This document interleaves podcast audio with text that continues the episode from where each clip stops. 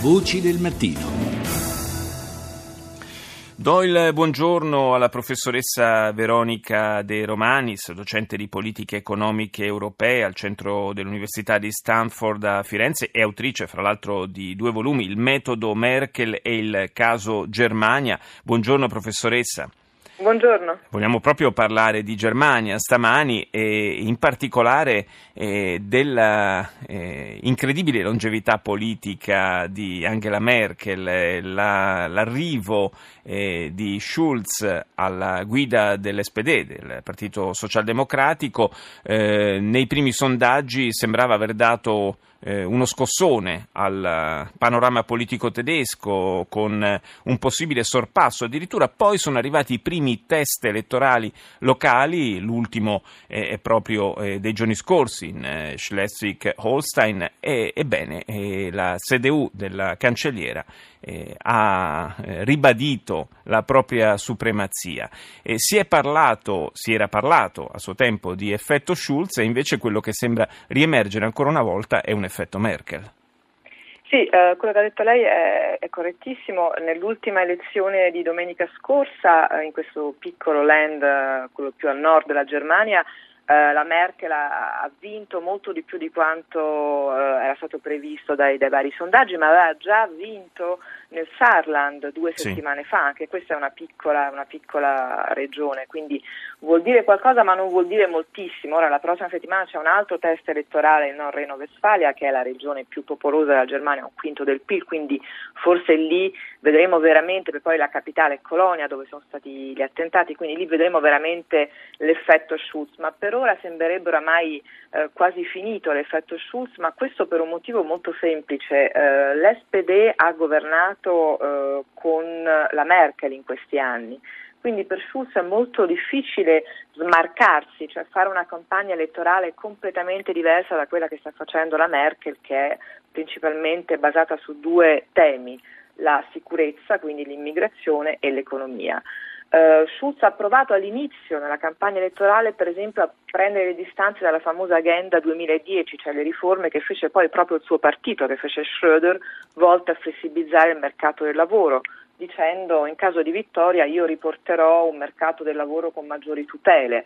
Uh, in realtà però i dati uh, mostrano che, uh, sappiamo benissimo, il mercato del lavoro va, va, a gonfie vere in Germania, la disoccupazione totale è intorno al al 7%, quella giovanile, quella totale intorno al 5%, quindi è un argomento che ha fatto poca presa.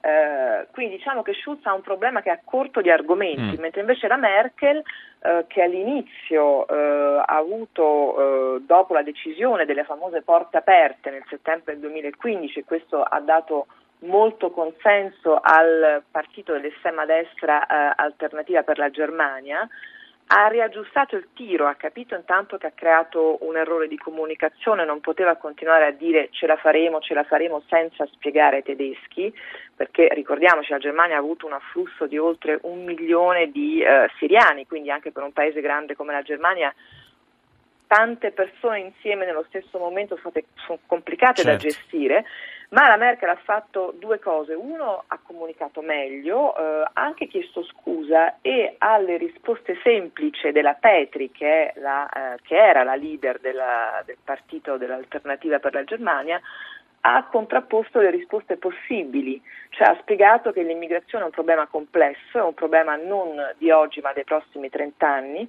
che va affrontato a livello nazionale sicuramente con un giro di vite, quindi con leggi più dure, ma va affrontato a livello europeo. Ecco perché, eh, come dicevate voi anche nei titoli, la vittoria di Emmanuel Macron per la Merkel è una cosa molto positiva ed è la prima volta durante una campagna elettorale straniera che la cancelliera prende una posizione, cioè lei... Così netta, camp- certo, esatto, si è schierata apertamente durante la campagna aveva, elettorale. Esatto, non l'aveva mai fatto e io penso che l'ha fatto per due motivi. Uno perché la Le Pen ha sempre fatto una campagna proprio contro la Germania e due perché eh, Macron eh, le consente di ricreare, rafforzare l'asse franco-tedesco, soprattutto per un'Europa che dovrà affrontare questi temi appunto della eh, sicurezza, della difesa comune e dell'immigrazione.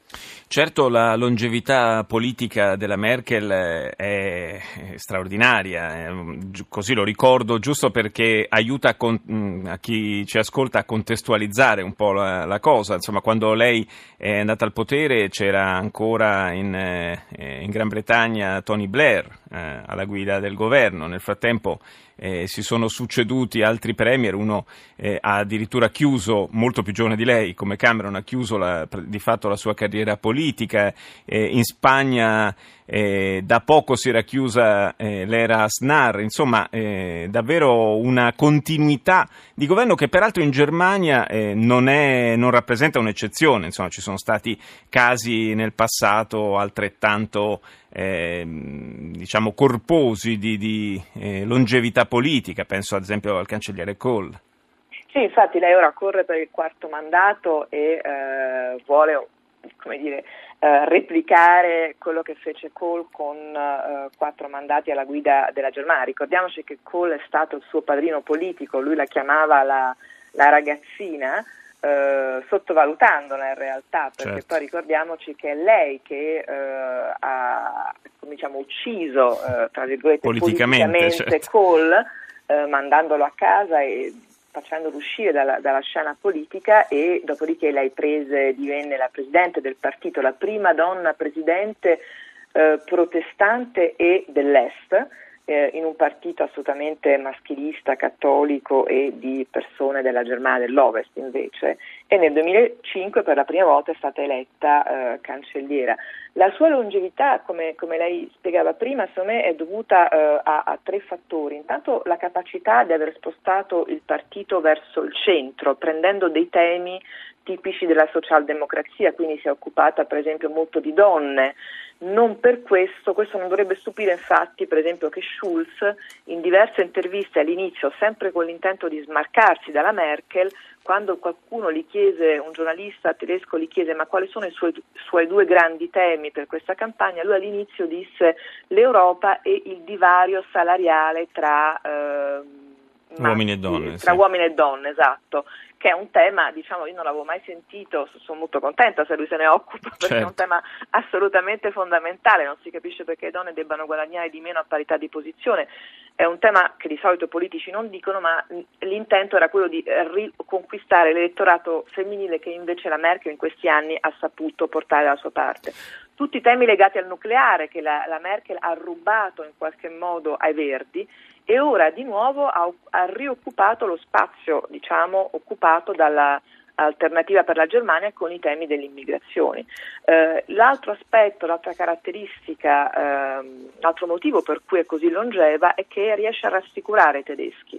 Eh, lei è una ricercatrice, una, è una scienziata, non, non, prende delle decisioni alla Margaret Thatcher, diciamo che butta giù il pugno, non è una persona istin- impulsiva. E questo e probabilmente davvero, piace, davvero sì, a una società come quella tedesca eh, sembra offrire delle, delle garanzie importanti. Io ringrazio la professoressa Veronica De Romanis, grazie per essere stata con noi.